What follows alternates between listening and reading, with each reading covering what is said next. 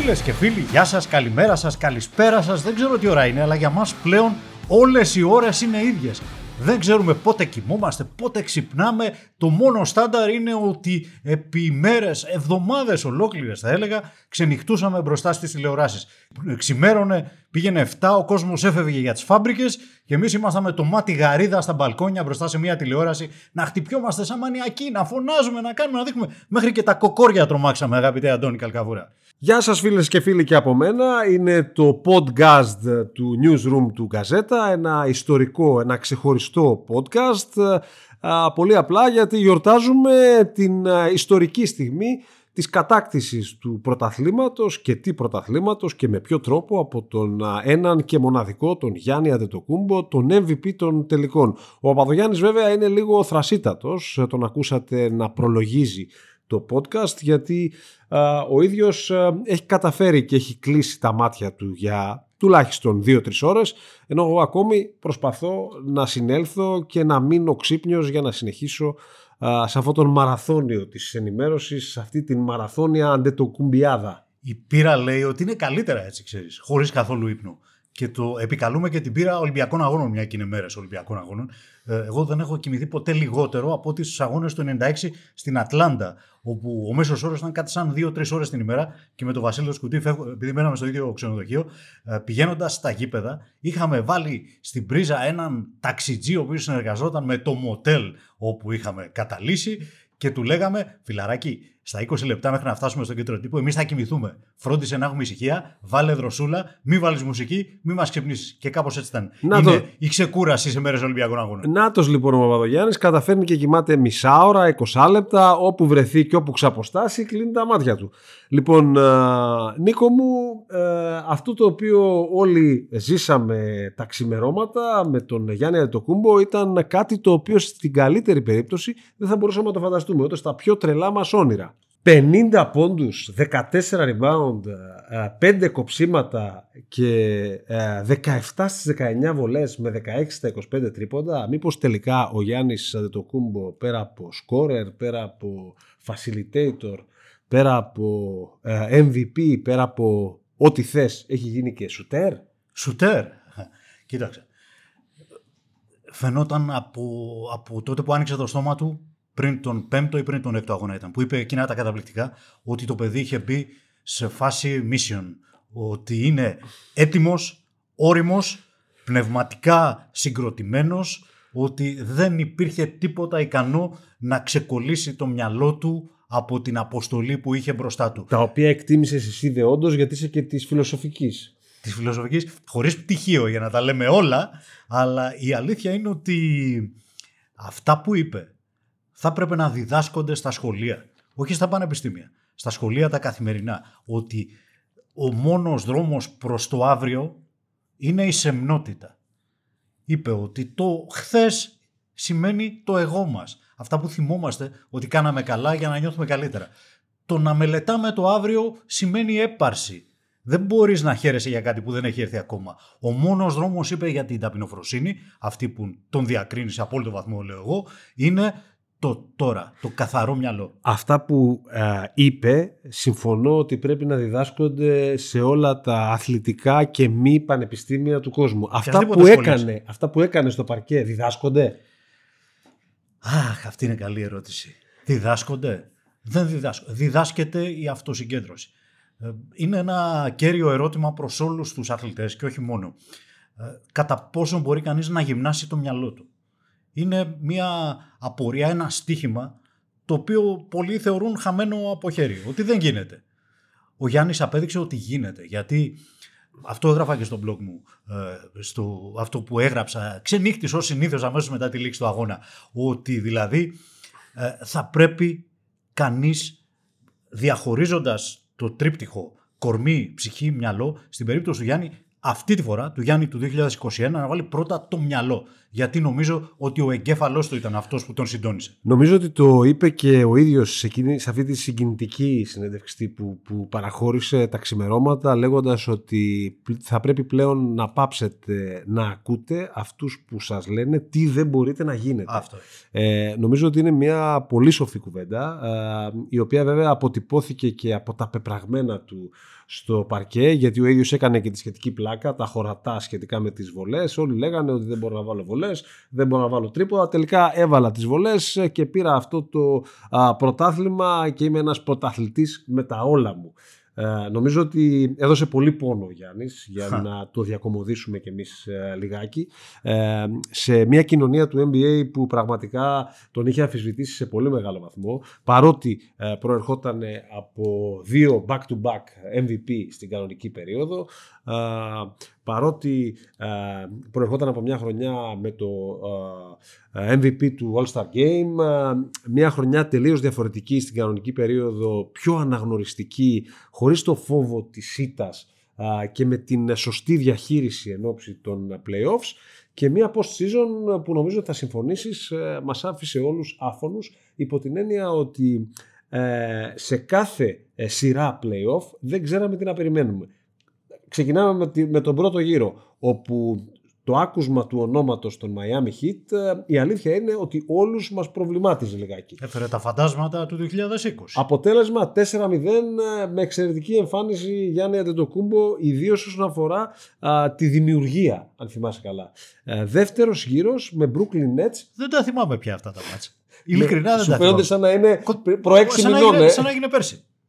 Ε, Οριακά θυμάμαι και τα πρώτα μάτς με το Brooklyn. Δεύτερος γύρος ε, με ξεκίνημα 0-2 απέναντι στους Brooklyn και ειδικά στο Game 2 ε, μια διαφορά που άγγιξε σχεδόν και τους 40 πόντους ε, στην τελική της μορφή. Θυμάσαι, τους ξεγράφαμε τότε. Τους ξεγράφαμε, αλλά... Δεν, δεν λέω αδικαιολόγητα. Όχι Οποιοςδήποτε θα τους ξεγράφει. Εκεί είχαν και τη συνδρομή της τύχης. Ναι. Με την έννοια των δραματισμών του Irving και του Harden που είναι τεράστιες μονάδες και δεν είναι τυχαίο ότι στα power rankings της επόμενης χρονιάς και στα στοιχήματα της επόμενης χρονιάς οι Brooklyn Nets, οι υγιείς Brooklyn Nets θεωρούνται ε, φαβοροί για την κατάκτηση του τίτλου. Αντώνη, σου θυμίζω κάτι. Το έλεγα και εκείνη τη μέρα. Τα playoff είναι, έχουν πολλούς αστάθμιτους παράγοντες. Σωστό. Δεν μπορείς στο ξεκίνημα μιας σειράς playoff να κάνεις ένα προγνωστικό που να είναι έγκυρο. Γιατί χρησιμοποιώ τα ίδια λόγια που έλεγα και εκείνη τη μέρα. Ένα ποδαράκι αν γυρίσει λίγο, ένας αστράγαλος, αλλάζουν όλα. Αυτό αποδείχτηκε. Βέβαια, ο Γιάννης αποδείχτηκε ότι δεν είναι ότι έχει ανοσία ακόμα και σε αυτό. Γιατί το, στην περίπτωση του δεν γύρισε ένας αστράγαλος. Γύρισε ένα γόνατο ανάποδα. Νομίζω ότι τα δύο turning points ε, αυτής της σειράς ε, των playoff, πριν το Game 6 το χθεσινό και την Πενιντάρα την ανεπανάληπτη που θα μείνει στην ιστορία, είναι ε, το Game 7 στο Brooklyn ε, στο Barclays Center όπου πραγματικά οι Bucks ε, ε, γυρίζουν ένα μάτς και πείθουν και την υπόλοιπη κοινωνία του NBA ότι μπορούν να τα καταφέρουν. Εκεί τους πίστεψα εγώ για πρώτη φορά. Μπράβο. Και από εκεί και πέρα νομίζω το δεύτερο turning point είναι η επιστροφή του Γιάννη Τοκούμπο στον πρώτο τελικό ε, μία εβδομάδα μετά τον ε, σοκαριστικό τραυματισμό του στο Game 4 της ε, Ατλάντα και ενώ όλοι πίστευαν ότι μπορεί να μείνει έξω από δύο μήνες στην καλύτερη περίπτωση μέχρι εξάμεινο. 9, θα, έλεγα, θα το επεκτείνω λίγο το δεύτερο turning point που λες, θα το πάω μερικές μέρες πιο πίσω. Θα έλεγα ότι για τον οργανισμό ολόκληρο, πνευματικά, μέτρησε πάρα πολύ για το γεγονός ότι μπόρεσαν να πάρουν δύο κρίσιμα μάτς χωρίς τον Γιάννη. Το πέμπτο και το έκτο με την Ατλάντα, το 2-2 που έγινε 4-2 όταν ξέρεις ότι μπορείς να πάρεις τέτοια μάτς χωρίς τον MVP. Και όχι, όχι χωρίς κάποιον ρολίστα. Και εύκολα και πιστικά θα έλεγα εγώ. Δεν μου αρέσει η λέξη εύκολα. Πιστικά. Ε, καταλαβαίνεις ότι είσαι ικανός και έτοιμος για όλα. Και όταν γύρισε ο Γιάννης, βρήκε και τους άλλους ε, με το μάτι να γυαλίζει. Μπορεί να μην το δείχναν πάντα μέσα στο γήπεδο, αλλά έβγαινε περισσότερο σε ψυχραιμία αυτό, σε νυφαλιότητα. Οι Bucks δηλαδή δεν ήταν πάντα καλοί στη διάρκεια των τελικών, αλλά ήταν πάντα ήρεμοι. Εμένα ξέρεις τι με εντυπωσίασε ε, παρακολουθώντας όπως και εσύ από το ξεκίνημα της διαδρομής του τον Γιάννη Αντοκούμπο σε αυτή την post-season είναι η απόλυτη ψυχραιμία και αυτοσυγκέντρωση στον στόχο ε, που φάνηκε γενικότερα από όλες τις στιγμές ε, που οι Bucks υπέφεραν. Δηλαδή στο, στο 0-2 της σειράς ε, με τους Brooklyn Nets, στο τραυματισμό του όπου οι πληροφορίες και το ρεπορτάζ μου έλεγαν ότι ε, κοιμόταν και έτρωγε και από εκεί πέρα είχε, Και αφο... έκανε είχε θεραπεία. αφοσιωθεί, Τίποτα. ε, αφοσιώσει μάλλον όλο το 24ωρο του στην ε, θεραπεία. Έκανε 4 με 5 θεραπείες την ημέρα για να γυρίσει Αυτό σημαίνει 15 ώρες ουσιαστικά θεραπεία. Ουσιαστικά ναι. Ε, και από εκεί πέρα ε, έναν Γιάννη Αντετοκούμπο ο οποίος μετά από αυτό το τρομερό που του συνέβη ε, που ευτυχώς δεν τους στοίχισε ε, σε πολύ χειρότερο βαθμό α, στη σειρά με την Ατλάντα είδαμε να ανεβάζει συνεχώς ρυθμούς στους τελικούς και πραγματικά τα νούμερα είναι σοκαριστικά υπό την έννοια ότι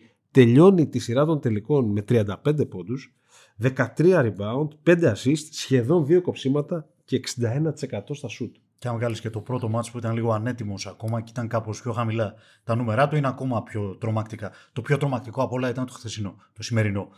Χθεσινό, σημερινό, έχουμε χάσει και τις μέρες και τις ώρες. Το τελευταίο τέλος πάντων. Ότι το παιδί μπήκε να παίξει το μάτς της ζωής του και έβαλε 50 πόντους. Εκεί τελείωσαν όλα. Και ότι είναι ο Batman του Ρόμπιν και τα λοιπά και ότι είναι το νούμερο 2 της ομάδας και ότι θα δοθεί σε άλλον τον MVP. Αυτά τα ανέκδοτα τελείωσαν. Όπως τελείωσε και το ανέκδοτο με την ασέβεια την οποία του έδειξε ολόκληρο το NBA για να τα λέμε τα πράγματα με το όνομά τους.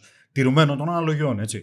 Ε, δεν νομίζω ότι οποιοδήποτε άλλος παίκτης θα αντιμετωπιζόταν με αυτόν τον τρόπο Με από αυτή τους τη δυσπιστία, συναδέλφους του, από τους διαιτητές, από τον παρημιώδη μέσο ανθρωπάκο στην Αμερική, από τον κοινό φίλαθλο δηλαδή. Εγώ σε μεγάλο βαθμό, ε, κοίταξε, σε ένα βαθμό το αποδίδω στο γεγονός ότι ο Γιάννης ο ίδιος είναι λίγο ακοινώνητος ως προς την κοινωνία του NBA εννοώ. Είναι αυτός που θα πει δεν γουστάρω να κάνω προπονήσεις το καλοκαίρι με συναδέλφους. Προτιμώ να κάθομαι την Δεν πλευρά είναι τόσο πολύ των δημοσίων σχέσεων. ναι, θες να πεις. αυτό, αυτό κάνει πολλούς και στραβώνουν. ε, Δεν ξέρεις. πήγε στο Space Jam του Ναι, ναι. LeBron James που Δεν κάνει τέτοια. Δεν, δεν έχει κουστοδία, δεν, ε, πηγαίνει στα All-Star Weekends και δεν τον βλέπει κανένας παρά μόνο η οικογένειά του. Αυτά μετράνε στο συλλογικό υποσυνείδητο του NBA και μεταφράζονται σε ασέβεια. Εμένα μου έκανε τρομακτικά κακή εντύπωση το tweet του Kevin Durant μετά τον 7ο τελικό, όπου ε, αποθέωσε τον οργανισμό των Milwaukee Bucks και, και τους, δεν είπε καμία τους λέξη για φωνακλάδες τον φιλάθλους. Γιάννη Αντετοκούμπο. Και δεν ναι. είπε καμία λέξη για τον Γιάννη Αντετοκούμπο και αποθέωσε τους φωνακλάδες φιλάθλους, ε, ο Ντουράντ, ενώ ξέρει ότι οι Bucks πέρασαν από τον Brooklyn, όπου οι φωνακλάδες φιλάθλοι ήταν κόντρα στους Bucks, δεν ήταν υπέρ των Bucks. Οι φωνακλάδες φιλε- φιλάθλοι δεν ακούγονταν. Ναι, έτσι. Και θα έλεγα ότι μέρος της ασέβειας οφείλεται και στο γεγονός ότι είναι ένα ξενόφερτο παλικάρι. Ε, εγώ πάντως ε, έμεινα εντυπωσιασμένος ε, χθες βλέποντας τον να κουβαλάει την ομάδα με όλους τους πιθανούς και απίθανους τρόπους στην επίθεση. Διεισδύσεις, ε, χουκ, ε, καρφώματα, περάσματα από δεξιά, περάσματα από αριστερά, σούτ από τα 6 μέτρα, τρίποντο, μέχρι και σε τρί- τρίποντο έβαλε με τρομερή ψυχραιμία και ευστοχία από τις βολές, αλλά όλα αυτά γινόντουσαν ε, καταναλώνοντας απίστευτη ενέργεια στην άμυνα. Τον έβλεπε στα μετόπιστε να βρίσκεται παντού. Όταν έχανε τον παίκτη του, άνοιγε τα χέρια και προσπαθούσε να αμυνθεί απέναντι στο χώρο. Να καλύψει τον χώρο. Ε, τα κοψίματά του θα μπορούσαν να ήταν περισσότερα αν γενικώς του είχαν α, α, ε, πε- του είχαν περάσει, Προσμετρηθεί. προσμετρηθεί και κάποιε, κάποιες αλλοιώσεις. Αυτά όμως τα πέντε κοψίματα που του μετρήθηκαν ήταν κοψίματα, ήταν τάπες βροντερές, Ναι. εκοφαντικές, δεν ήταν ε, deflections που λέει και ο, και ο Ρικ. Ε, δεν ήταν ε, απλά αλλοιώνω λίγο την πορεία της μπάλας. Αν μετρούσαν και αυτά όπως λες, θα ήταν 15, δεν θα ήταν 5. Τα σουτ που άλλαξε ο Aiton μπροστά του γιατί φοβόταν την τάπα κτλ. Νομίζω ότι αυτό που έδειξε ο Γιάννης στην άμυνα, που σωστά το περιγράφεις, αυτό θα έπρεπε να παίζουν συνεχώς οι Bucks. Από εκεί θα πρέπει να ξεκινάνε. Αυτή είναι η, η προπονητική μου ένσταση, ας πούμε, για αυτό που παρέδωσαν οι Bucks του Μπούτενχόλζερ. Ότι δηλαδή η τρομακτική άμυνα που μπορούν να παίξουν συχνά εξαφανιζόταν από το γήπεδο. Ε, ανεξήγητα, ανέτεια. Παρόλο που όλοι οι παίκτες και ο έκτος και ο έβδομος είναι καλοί αμυντικοί. Συχνά το έχαν, την έχαναν αυτή την πηξίδα και το πλήρωναν. Βέβαια, ο προπονητής των Bucks, ο οργανισμός, οι προπονητές των Bucks, γιατί ποτέ δεν είναι ενός η απόφαση, αποφάσισε και στο τέλος δικαιώθηκε να πάει με την πεπατημένη όλη τη χρονιάς. Είναι σαν να είπε: Αυτό που κάνουμε όλο το χρόνο, αυτό θα κάνουμε και τώρα. Ακόμα και στο τελευταίο μάτς έφαγαν ένα τσουβάλι καλάθια από mid-range παιχνίδι, το οποίο σχεδόν το άφηναν.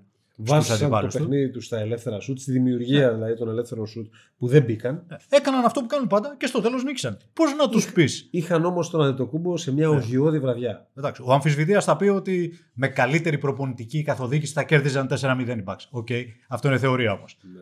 Δεν ξέρω. Μπορεί, μπορεί και να έχαναν και από τον πρώτο γύρο, αν δοκίμαζαν κάτι άλλο. Η ουσία είναι ότι έφτασαν στο τέλος ήρεμοι, σοβαροί, ψύχρεμοι, με δυνάμεις.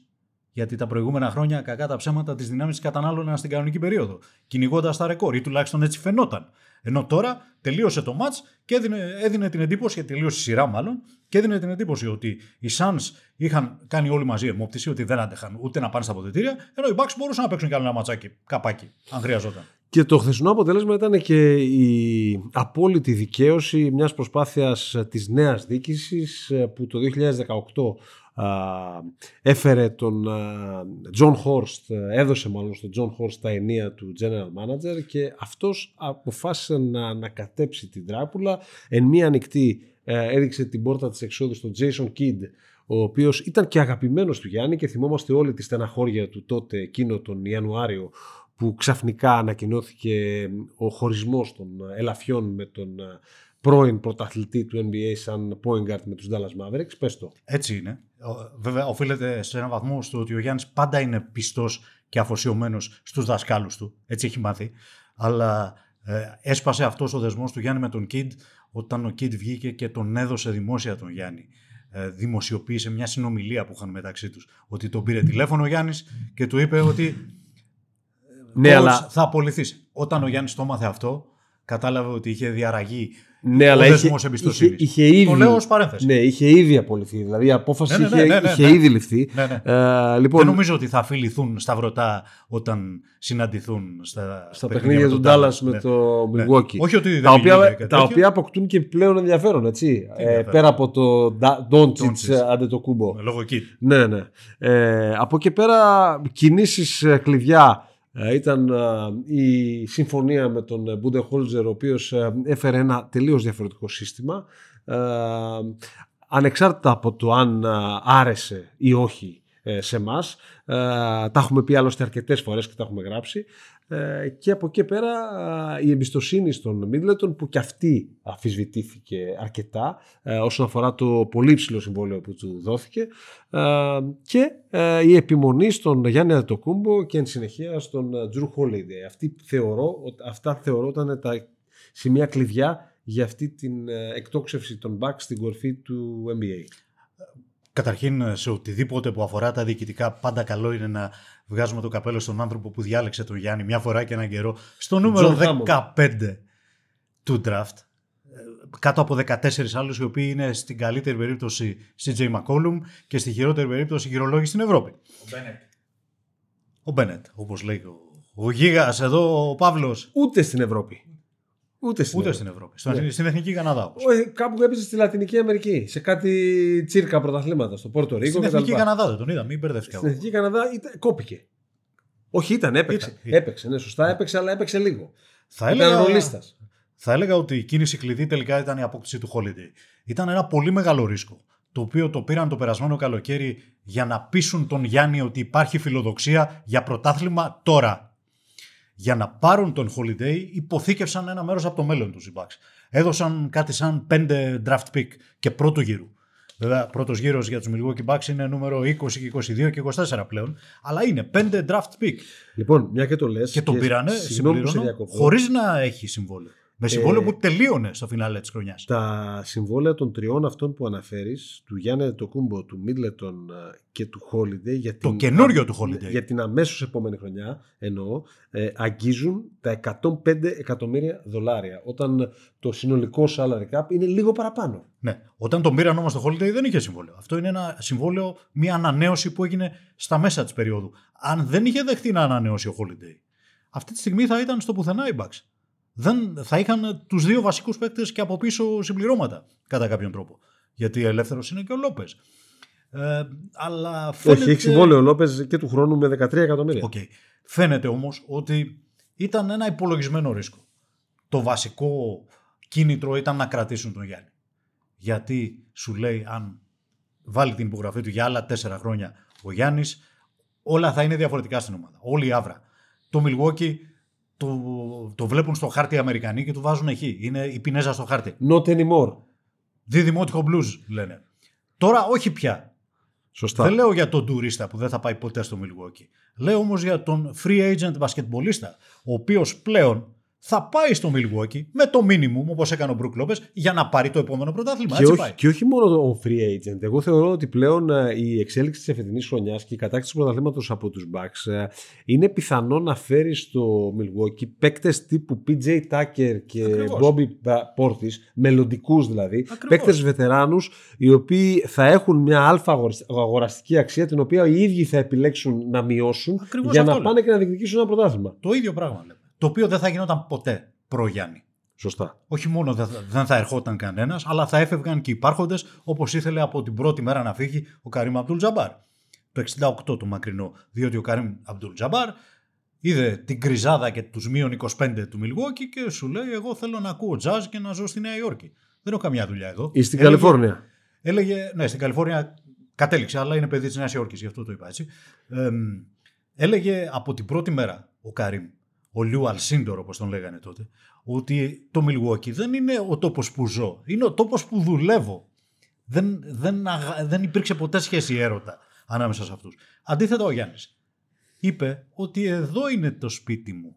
Από την αρχή. Και εδώ, α, εδώ επιλέγω να διεκδικήσω ένα πρωτάθλημα Ναι. α, χωρίς να πάω και να αποτελέσω μέρος μιας super, Super team. team. Και δεν είναι, αυτό που έλεγε δεν είναι μ' αρέσει το Milwaukee, άσχετα αν ταιριάζει στο χαρακτήρα του.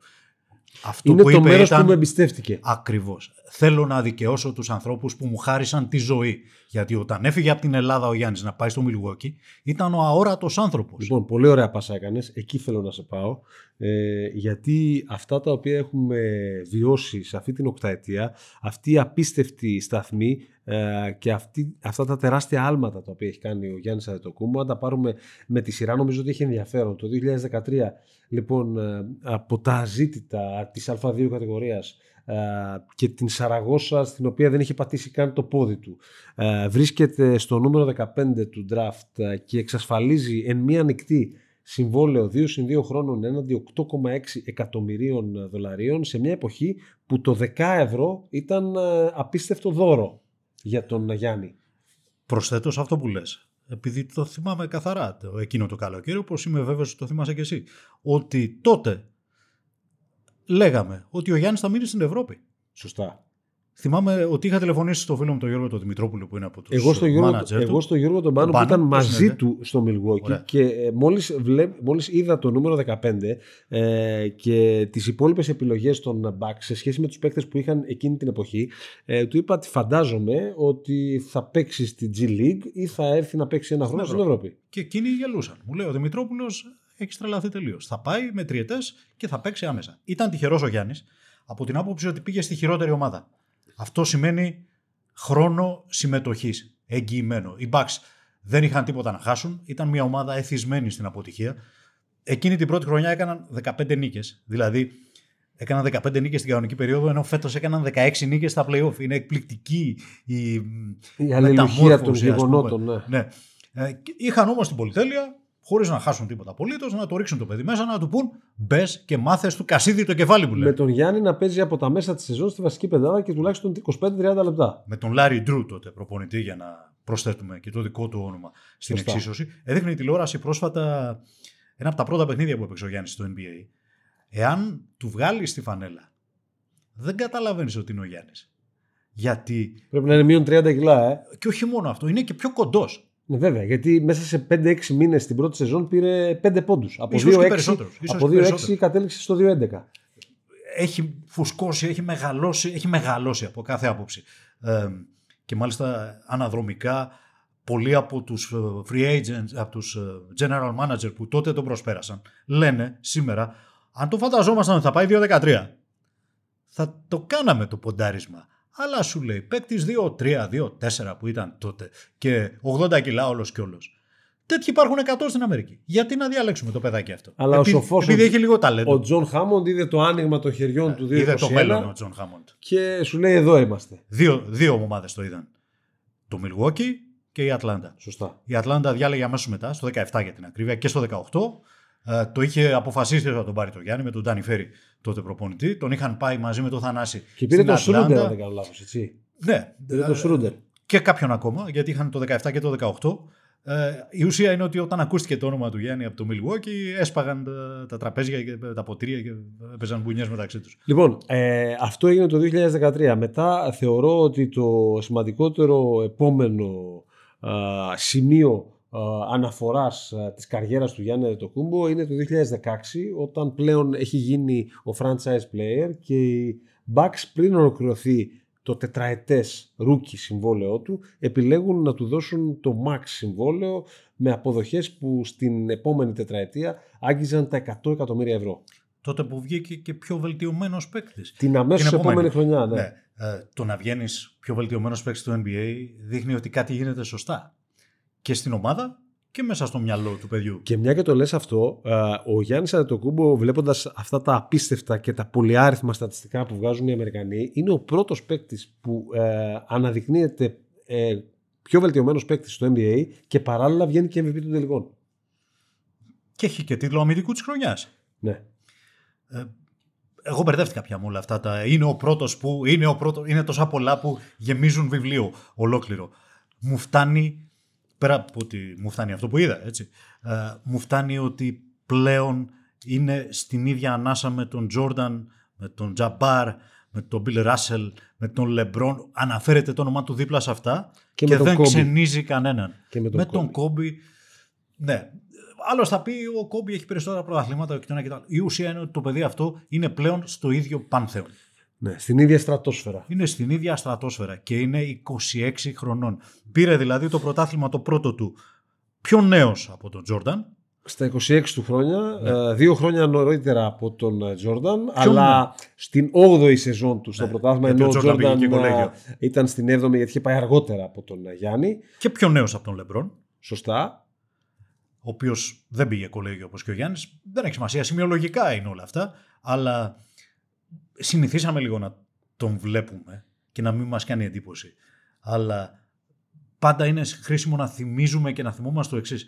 Το μπάσκετ που παίζει ο Γιάννης, αυτό το, το πακέτο, δεν το έχει ξαναδεί η οικουμένη. Δεν έχει ξαναπαίξει ποτέ κανείς αυτό το μπάσκετ, το μπάσκετ του μονόκερο. Το μπάσκετ του παιδιού, ο οποίος μπορεί να κάνει τα πάντα καλά. Μην μου πεις δεν μπορεί να κάνει το σουτ καλά, γιατί δεν έχει σημασία. Όταν μπορείς να κόψεις 30 πόντους από τον αντίπαλο με την άμυνά σου ή να δώσεις 10 assist ή να πάρεις 15 rebound και να τα κάνεις όλα ταυτόχρονα αυτά, όπως τα έκανε χτες, δεν χρειάζεσαι. σου. Εντάξει, το- Δεν χρειάζεται καν να βάζεις τις βολές. Αν κερδίσεις 20 βολές όπως εχθές, κόβεις σε τέτοιο βαθμό τα πόδια του αντιπάλου και του δημιουργείς τέτοια φθορά και σωματική και με φάουλ και πνευματική που ακόμα και αν χάσεις τις μισές, στο τέλος θα νικήσεις. Είχα γράψει μετά το δεύτερο μάτς ε, στο Phoenix ε, όπου ο Γιάννης είχε βάλει 42 πόντους με 12 rebound και 13-17 βολές ότι η δυνατότητά του να κερδίζει φάουλ και αν και εφόσον είναι εύστοχος στις βολές του δίνει την ευκαιρία να πλησιάζει σε κάθε παιχνίδι του 40 πόντους. Αυτό απο- βέβαια. αποδείχθηκε χθες με τις συνολικά 19 βολές ε, που κέρδισε και τα, α, τους 50 πόντους που έβαλε ε, α, και ε, νομίζω ότι αυτό στο οποίο θα πρέπει επίσης να σταθούμε είναι ότι συζητάμε αυτή τη στιγμή για τον Τζόρνταν, τον Λεμπρόν, τον Σακίλ, τον Καρίμ, ε, τον Μπάρκλεϊ ε, και όλους, τον Magic Johnson και όλους αυτούς που έχουν ε, μείνει στην ιστορία εδώ και 30-40 χρόνια σε, σε όλο το NBA και δίπλα σε αυτά τα ονόματα βρίσκεται συνεχώς το όνομα του Γιάννη Αντετοκούμπο ο οποίος όπως πολύ σωστά είπες είναι μόλις 26 ετών και ίσως να μην έχει φτάσει και στο μισό της καριέρας του ακόμα. Αυτό. Είναι ακόμα στην αρχή. Ναι. Σε ό,τι αφορά τη συλλογή τίτλων κτλ. Μπορεί να είναι η πρώτη μέρα της επόμενης ζωής του αυτό που ζήσαμε ε, τα ξημερώματα της ε, Τετάρτης. Ποιος περίμενε ότι όταν ο Τζόρνταν πήρε τον πρώτο τίτλο ότι θα πάρει άλλους πέντε; Ήταν ένα ουτοπικό ας πούμε σενάριο. Ή ο Λεμπρόν ότι θα παίζει 10 χρόνια συνέχεια τελικούς. Μπορεί να το κάνει και ο Γιάννης πλέον αυτό. Επίσης ε, το back-to-back MVP θεωρούσαμε μέχρι τώρα ότι ήταν ε, το μεγαλύτερο του κατόρθωμα κάτι το οποίο έχει κάνει ε, μόνο ένας μη Αμερικανός παίκτης ο Steve Nash. Ε, ε, όμως ε, αυτά τα οποία έκανε φέτος ο Γιάννης ε, και γενικότερα αυτές οι επιτυχίες και οι ατομικές διακρίσεις συνδυαζούν με το πρωτάθλημα της τελευταίας διετίας με την ε, κατάκτηση του βραβείου του αμυντικού της χρονιάς ε, με ε, το MVP αν θέλεις ακόμα και στο All-Star Game που είναι για τους Αμερικανούς κάτι σημαντικό έτσι, έστω και αν είναι εορταστικό σκέψου, το έχεις ξεχάσει. Και συνδυαζό με το γεγονός ότι δικαιολογεί και αυτό για το οποίο α, είχε, μείνει, είχε μείνει άφωνη όλη η μπασκετική οικουμένη τον περασμένο Νοέμβριο. Το γεγονός ότι ο Γιάννης Αντετοκούμπο υπέγραψε το πιο ακριβό συμβόλαιο στην ιστορία του NBA. Το οποίο δείχνει ότι το δικαιούται, έτσι, το, ότι το άξιζε. Το πιο τρομακτικό από όλα, αν, είμαι, αν ήμουν ο αντίπαλό του, αυτό που θα με τρόμαζε περισσότερο για το μέλλον, βλέποντας τον Γιάννη, είναι ότι πριν από 8 χρόνια αυτό το παιδί δεν είχε παίξει ποτέ μπάσκετ η αφετηρία του είναι τόσο πρόσφατη που τα κατορθώματα του είναι έξω πραγματικά. Ο Γιάννης δεν είναι το Αμερικανάκι που παίζει μπάσκετ από 12 χρονών στο σχολείο. Το είπε ξεκάθαρα άλλωστε στη συνέντευξη τύπου χθες ότι έπαιξα μπάσκετ για να βοηθήσω την οικογένειά μου να θραφεί. Αλήθεια είναι αυτό. Δεν ήξερα. Λέει από πού έρχεται το επόμενο γεύμα. Αυτό είναι το μεγάλο του κατόρθωμα. Ότι ξεκίνησε χωρίς να έχει στην τσέπη ούτε λεφτά για να πάει ε, να προπονηθεί να πάρει το λεωφορείο το να ξεκινάς από μια αφετηρία, πώς να το πω, όχι, όχι πούπουλα, αλλά πάντως το να μην είναι καρφιά κάτω από τα πόδια σου, είναι κέρδος. Ο Γιάννης είχε καρφιά κάτω από τα πόδια του όταν ξεκίνησε. Είχε αναμένα κάρβουνα. Κοιμόταν σε αναμένα κάρβουνα. Ζούσε σε αναμένα κάρβουνα. Ε, και όχι ως άθλητης, γιατί δεν ήταν καν αθλητής, ως πολίτης, ως άνθρωπος. Ήταν ένας άνθρωπος κυνηγημένος. Δεν είχε πού να κοιμηθεί και τι να φάει. Αυτό δεν έγινε σε κάποια άλλη, στην προϊστορία, σε κάποια άλλη ζωή. Έγινε πριν από, γινόταν ακόμα πριν από 9 χρόνια. Έχουμε 2021. Το 2012 ο Γιάννης μπορεί να ζούσε με δανεικά σάντουιτς. Δεν υπήρχε στο χάρτη το μπασκετικό. Ποιο μπασκετικό; Στο χάρτη της κοινωνίας δεν υπήρχε. Λοιπόν. Δεν, είχε, δεν είχε χαρτιά. Σωστά. Η κατάκτηση του πρωταθλήματος. Απέκτησε χαρτιά όταν πήγαν να μας τον πάρουν οι Νιγηριανοί. Εσύ τα ξέρεις καλύτερα. Ναι, σωστό. Ε, αλλά ούτως ή άλλως πλέον αυτή η ιστορία αποτελεί παρελθόν. Ο ίδιος ε, χθες ε, ευχαρίστησε και την Νιγηρία και την Ελλάδα γενικότερα ε, χωρίς να ξεχνάει τις ρίζες, τις δικές του αλλά και τις ρίζες των γονιών του. Ε, νομίζω πάντως ότι το πρωτάθλημα των Bucks έχει ε, βγάλεις στην επιφάνεια κάποιες πολύ ωραίες ιστορίες και κάποια στατιστικά στοιχεία. Παραδείγματος χάρη, σκέφτηκες ποτέ ότι τρεις παίκτες της Basket League είναι πλέον πρωταθλητές του NBA. Ο Αξέλ Τουπάν που έπαιξε στον Ολυμπιακό, ο Θανάσης Αντετοκούμπο που έπαιξε στον uh, Παναθηναϊκό και ο PJ Tucker. Και ο PJ Tucker ο οποίος uh, έπαιξε στον Άρη τη σεζόν 2011-12 uh, όπου πραγματικά ο Γιάννης δεν υπήρχε στο χάρτη ναι. της κοινωνίας. Όπως Μπορείς να πει και δύο παίκτες της Α2, ο Γιάννης και ο Θανάσης. Σωστά. Γιατί μόνο της Basket League. Έτσι είναι. Εντάξει, βέβαια, ο Τουπάν ε, είναι περαστικός, ας πούμε, όπως ήταν ο Μπράιαντ, οι τελευταίοι. Αλλά ο Ελάιζα Μπράιαντ της ε, Μακάμπη. Ναι, αλλά όποιος βοηθούσε έστε και λίγο στις προπονήσεις δεν μπορεί να θεωρηθεί. Αυτό ο οποίος ε, ήταν αποφασιστικός ήταν ο PJ Tucker που μαζί με τον Πόρτη έπαιξε καθοριστικό ρόλο στους τελικούς. Όχι μόνο στους τελικούς όλη τη χρονιά. Ήταν μεγάλη μεταγραφή. Ναι, εντάξει, μιλάω για τους τελικούς όμως. Ε, γιατί ήταν αυτοί που έμειναν στο rotation. Σωστό είναι αυτό. Αλλά ο Τάκερ έδωσε πράγματα που δεν είχαν οι Bucks μες στη χρονιά. Τους έλειπαν κάποια πολύ συγκεκριμένα στοιχεία που τους τα έδωσε αυτός απλόχερα. Ήταν αυτό το πακέτο που έφερε μαζί του. Τους έλειπε δηλαδή αυτό που λένε veteran leadership, δηλαδή ένας βετεράνος που τα έχει περπατήσει στα μονοπάτια και είναι και ηγέτης και θα βάλει και μια φωνή στα αποδητήρια, τους έλειπε η σκληράδα. Τους έλειπε πολύ η σκληράδα, ειδικά στον πάγκο τους. Και τους έλειπε και ε, ένας, μια δόση τσαμπουκά.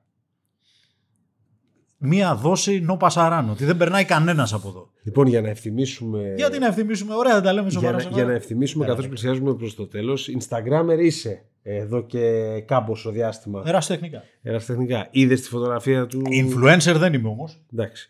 Ε, Είδες τη φωτογραφία του Γιάννη ε, στον προσωπικό του λογαριασμό στο Instagram μόλις πάτησε το πόδι στο σπίτι. Έβαλε τα δύο τρόπαια πάνω στο μπαρ της κουζίνας και έγραψε από κάτω «Σας καλωσορίζουμε στο σπίτι των Αντετοκούμπο» και η δεύτερη φωτογραφία έβαλε τα δύο κύπελα στο κρεβάτι του, τα, τα σκέπασε με την ε, κουβέρτα και έγραψε από κάτω στο σχετικό post «Καληνύχτα από μας». Ναι.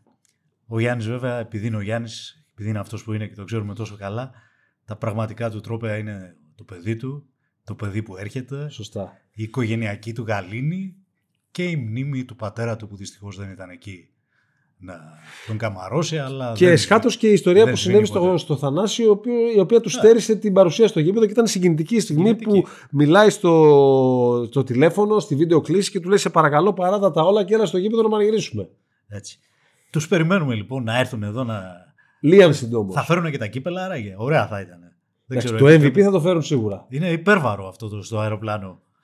Ε, δεν ξέρω, μακάρι. Θα έρθουν να κάνουν τις διακοπές τους, σεμνά και ταπεινά όπως πάντα. Θα αποφύγουν αυτούς που κάποτε τους έβριζαν και τώρα θα πάνε να στηθούν για φωτογραφία δίπλα τους. Α μην επεκταθούν περισσότερο και γίνουμε κακή μέρα που είναι, χρονιάρα. Και θα έχουμε και εκπλήξεις που ενδεχομένως να αφορούν και στον Γκαζέτα. Εννοείται, πάντα έχουμε εκπλήξεις. Λοιπόν, θα μας επιτρέψετε να πάμε να κοιμηθούμε λίγο. Διότι έρχονται και Ολυμπιακοί αγώνες. Θες να κοιμηθείς κι άλλο σήμερα; Όχι, όχι, όχι. Τι σήμερα; Εννοώ τις επόμενες μέρες, παιδί μου. Διότι και οι Ολυμπιακοί αγώνες είναι ένα δύσκολο στοίχημα για τον δημοσιογράφο και από όλους. Αλλά όταν τα ξενύχτια είναι τέτοια, δεν χρειαζόμαστε ύπνο. Ποιος χρειάζεται ύπνο; Λοιπόν, ήταν α, ένα ιστορικό podcast α, του Newsroom του Γκαζέτα με τον Νίκο Παπαδογιάννη και τον Αντώνη Καλκαβούρα, το οποίο φυσικά ήταν α, α, φτιαγμένο πάνω στον Γιάννη Αντετοκούμπο και την τεράστια επιτυχία της κατάκτησης του πρωταθλήματος με τους Milwaukee Bucks α, και με τον τίτλο του MVP των α, τελικών. Από εμάς τίποτα άλλο, από ένα καλό απόγευμα. Θα και βάλω από... ένα αστερίσκο πριν κλείσεις. Μακάρι να είχαν έρθει λίγο διαφορετικά τα πράγματα να πήγαινε και στο Τόκιο τώρα ο Γιάννης. Ένα ματσάκι ήταν. Δεν μείναμε τελικά τόσο μακριά όσο περιμέναμε. Τώρα θα έμπαινε στο ίδιο αεροπλάνο με τον Μπούκερ και τον Holiday και τον Μίτλτον και θα ετοιμαζόταν για την τελετή έναρξης. Διότι πλέον αυτό είναι το ένα πράγμα. που Για του να λείπει στην συνεχίζω καριέρα. τον Η αστερίσκο, διάκριση με την εάν εθνική. έβλεπε τους Τσέχους και ήταν παρόν στο γήπεδο δεν υπήρχε περίπτωση να έμπαινε μέσα, χάναμε τι γιατί λες θυμάται τι είχε γίνει πριν από δύο Τι χρόνια λες τώρα; στην ε, Κίνα. Αυτά. Αυτά. Να είστε καλά, καλή Και συνέχεια. του χρόνου.